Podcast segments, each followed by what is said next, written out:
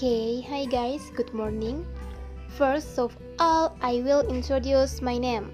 My name is Indri Chalingara. You can call me Indri, just Indri, from class four A of English Education.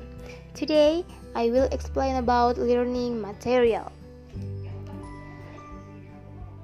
Okay, uh, as we know, listening is very important when learning English.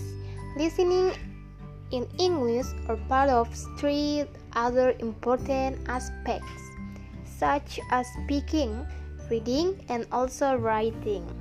In fact, the ability um, to speak English, we also measure it from its intelligence when listening.